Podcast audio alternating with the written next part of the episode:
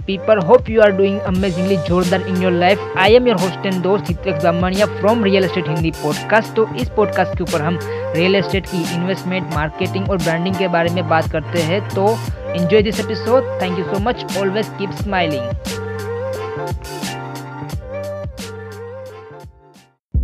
hello welcome to my brand new episode of real estate Hindi podcast तो 55 law of real estate investing का ये day number 12 है तो इसमें हम बात करने वाले हैं मोटिवेटेड सेलर के बारे में। तो आपने सुना होगा किसी भी इन्वेस्टर्स के मुँह से या फिर एजेंट से कि मोटिवेटेड सेलर से डील करनी है। तो ये मोटिवेटेड सेलर आखिर में होता क्या है? होता कौन है?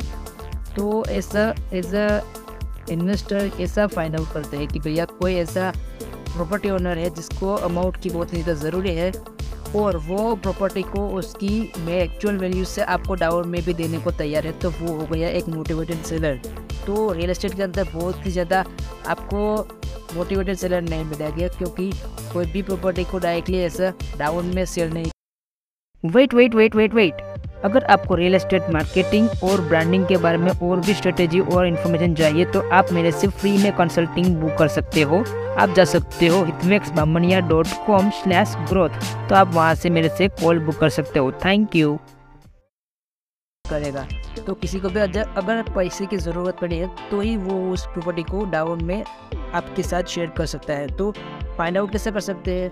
तो फाइंड आउट करने का एक ऐसा तरीका है कि भैया कोई एज ए इन्वेस्ट या फिर कोई प्रॉपर्टी ओनर है उसको एज सुन एज पॉसिबल उस प्रॉपर्टी को बेचना है। तो वो हो गया आपका एक आ, एक क्या बोलते हैं कि मोटिवेटेड सेलर तो उसमें आपका नेगोशिएशन भी अच्छी तरीके से काम करेगा जहाँ पे से आप उसको नेगोशिएट भी कर सकते हो। और फॉलोअप के न्यू फॉलोअप या फिर आप फॉलोअप किया उसके बाद उस वाली प्रॉपर्टी को ओनर्स बन सकते हैं क्योंकि उसको प्रॉपर्टी की ज़रूरत है। प्रॉपर्टी को बेचने की ज़रूरत है और आपको प्रॉपर्टी लेने की ज़रूरत है।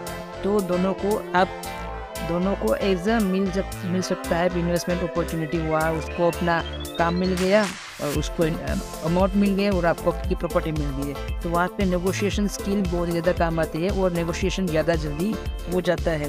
तो अगर आपका ये डील हो गया है तो उसके बाद आप as a second as a find out करो मोटिवेटर सेलर जो प्रॉपर्टी की एक्चुअल वैल्यू है उससे थोड़े डाउन में आपको शेयर कर सकती है।